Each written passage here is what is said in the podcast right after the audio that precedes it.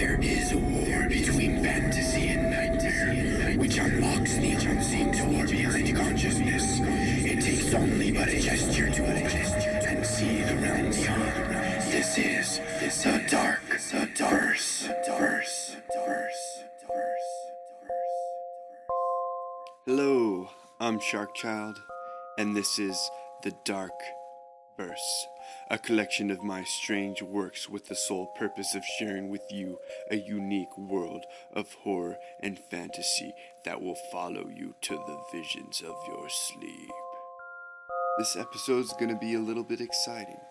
It's introducing a new series of mine that I'm gonna try out. I think it's gonna be cool. It's gonna be about three or four stories, but each story will stand alone, and they're basically um, being written under the same theme, but not the same storyline. I'm also hoping that I can acquire the services of my friend John Sifter to create some art for each piece that I will put in the feed for downloading. If you didn't know, John is the artist behind my podcast image and the art on my website. He is quite good at what he does and is almost completely self taught. You can see what he's done at quantumcathedral.com. It is definitely, definitely worth your time. Now, let the troubles of the days fade away and enter into the realms of names, a place found within the pages of the dark verse, where faces mean little and words mean everything. I would like to introduce you to episode 19 A Name and a practitioner of the strange, Unsonselvitzsol.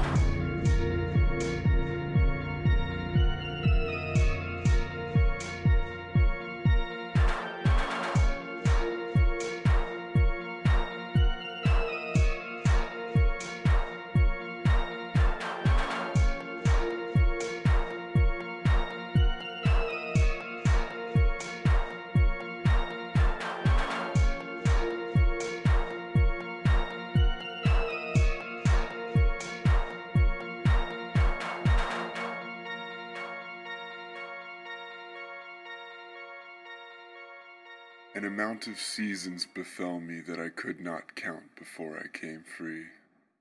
And surely it was an amount less than I would have thought, for time lingered awfully slow within the cool, decrepit cell of my prison holding. I did not mark the days, and I did not note the moon when it could be seen.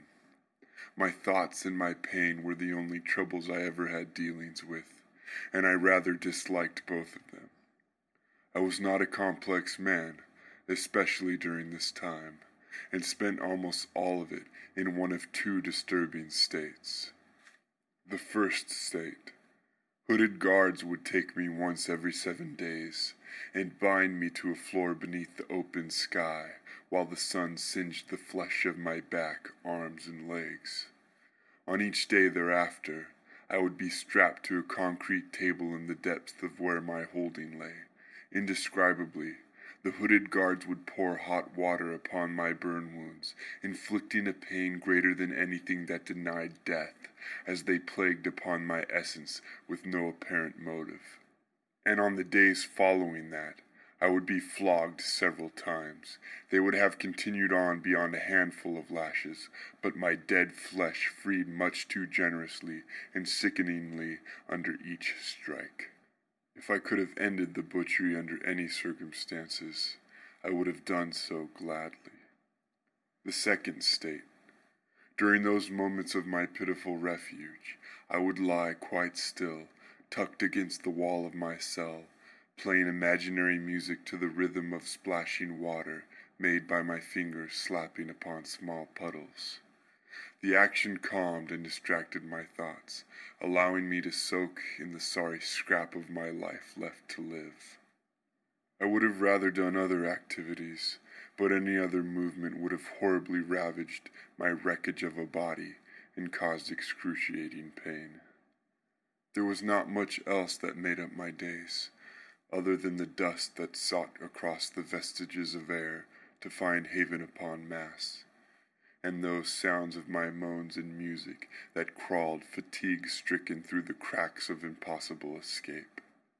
I had nothing to hang on to, Any love that had once been in my life was long past replaced by forlorn bitterness and buried deep within the caverns of my hardened heart. All that kept me living was a hellish spell burned to my insides, breaking me and changing me. The reason for my imprisonment was in actuality a quite sinister yet simple matter. There were certain things that had come by residence within the community of my soul.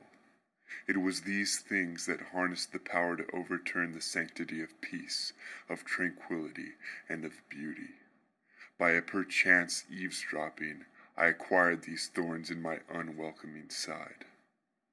I was staying on the third floor of a hotel in a city I'd traveled to on business. I left my room in the middle of the night to get some ice from the machine at the end of the hall. On my way back from the machine, I heard an overture of languages and speech emanating from one of the rooms I passed. Some sounded human, and others did not.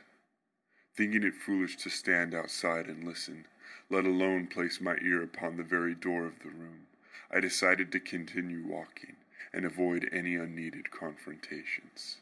But as I walked by, a loud, ominous voice became savagely audible long enough for me to take one brief phrase to memory.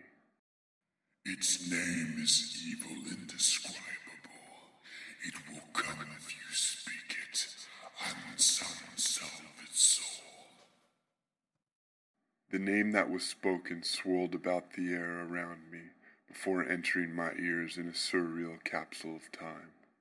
As if the word were tangible, it slithered through my insides and pulsed within my brain. Letters immediately started to manifest within my mind to accompany the sound of the name as a word, and eventually one was formed so it could quickly be branded to the deepest core of my being. I hurried to my room and hoped to quickly fall asleep, but sleep did not come, not that night. I could not get the words I had heard out of my mind. They toyed with my thoughts and begged me to imagine the appearance of the inside of the room from which I heard them. I imagined creatures of the night communing with demented men, forming covenants to prolong their works and propagate their machinations. I imagined candles burning stronger than natural, wax curling, pooling, and dripping from their holders. I imagined the being that had spoken the words of my acquirement, its mouth different than anything I could picture, expanding air with unusual vibrations to create the pitch and tone that so clearly pierced my ears. My heart raced, and my mind churned. When the sun rose, I was still restless and in disarray. Panic was gripping me with its elongated fingers, and anxiety coiled about me like a hungered reptile. I gave in then to the desperation scorching me within, and spoke the word ingrained in me. I spoke it slowly, perfectly, enunciating flawlessly each sound and syllable. Unsonselvitzsol. As soon as the word had left my lips, it was gone. I could not remember it. I could not recall one portion of it, not one piece. Like tape, it was ripped from my flesh and being, leaving only the empty space of which it had just filled. But that emptiness was only there for a moment, for something came into me and replaced it. Throughout the course of the day, I could not relax. Every word I spoke and every step I took was perceived to be monitored, and in return, every decision I made that led to such actions felt intensely wrong. It was as if my will was not my own, and that everything I did was against the innate natural essence of myself. The feeling was maddening, but even more maddening still was my inability to remember that name which I spoke to bring about my mental anguish. As the sun set that evening, I began to feel stronger and more confident in my actions. My thoughts were changing. My composure, my demeanor, my inconspicuous nuances, all of them began to change. Even my choices of words were starting to change. I was transforming, and I was doing so very rapidly. While transitioning from one person to another, I could vividly recall the pieces of my older self, easily identifying the striking differences that widened the gap between a hunch of hallucination and the prick of reality. I welcomed the new self and hoped only to aid it in its arrival. However, when I returned to my hotel room, I saw for the first time the hooded fiends. They were waiting for me, at least ten of them. The hoods they wore were ragged and wretched things, covering their eyes, but allowing sight to see their wayward tongues that flapped about untamed within their mouths. Every one of them rushed me without hesitation and bound me with rope. I was in no position to defend myself. The next thing I knew were the dimensions of my cell, and not shortly thereafter, the gruesome pattern of my agony began. When my mind was brought to its knees through the tribulations of my exile, it reacted, not in the expected course of folding, but by unfolding, like the delicate petals of a rose growing outward and apart, one by one. Because my physical body could not perform, my mind picked up the slack to maintain balance. Just as the blind listened and the deaf visualized, my mind acquired and heightened features that were before passive. One such enhancement was the growth of my imagination. It became more controllable than the dexterity of fingers, and with it I was able to coax the world around me into things unreal. I could make the hooded guards women with alluring appearances, the sun a waterfall that rained down the freshness of life and the pain a spirit soaring beneath my flesh with the gentle touch of encouragement. Within these blessed fantasies, I could forget the present and enjoy the cruelties of my immurement. But, no matter how lost I got in the reveries, I had to come back to the pain, for often I craved it. Another enhancement still, or trait for a better word, as my diagnosis gradually digressed further and further from normality, was the sustaining of consciousness without sleep. My body thinned, my muscles dissipated, and my heart slowed, but I never grew tired. Throughout the course of each day, there would be phases when I entered into a state of cognitive REM. Though open, my eyes scattered in both light and dark. My retina seemed to connect directly to my mind's eye, discharging phenomenal visions of color and amazement. My mind was working like an engine, fueling my attention with dreams atop my already occurring sight. This was surely my existence's divine denouncement of sanity. The third and final enhancement was the inflow of historical knowledge. Experiences and images became my own as if I were already a part of them.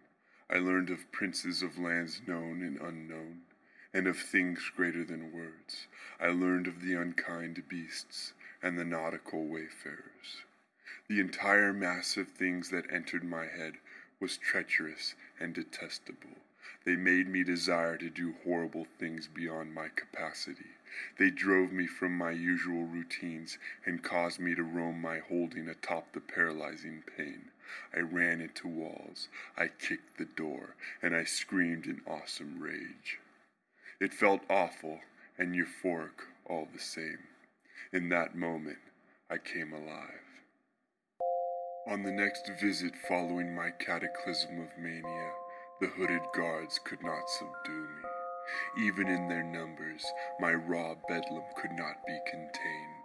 I took them under my wrath and ruined them, delighting in the slow pleasure of biting off their tongues using their own mouths. In my glee, they rejoiced at being sent back to the hells from where they came. Once every one of the hooded mercenaries were dead, I did not wait to leave the confinement of my loathing. I ran wildly up the stairs that led up and out of the lair tucked into the base of a mountain. And when I reached the open air, I plunged towards the distance, feverishly running to anoint those who would follow me and sacrifice those who would not. The sequence of my changes was no coincidence. The hooded creatures were but pawns, leading me through the necessary steps of my completion. They were my servants, paid nothing but their own forfeit. This was about my change, not my imprisonment. And I learned of my name once more, amidst the memories of ancient evils. Unsung Velvet Soul. That concludes the first episode of the Names series. I hope you enjoyed it, and I hope you look forward to more. Go to thedarkverse.com to check out all of my other episodes, and go to the stories page if you want to download the PDF files to read the stories. Have a good week, and see you next time. All stories and other writings on the Dark Verse are the sole property of Sharkchild and cannot be used for distribution, publication, or monetary gain without my written consent. Sleep deeply and remember to love.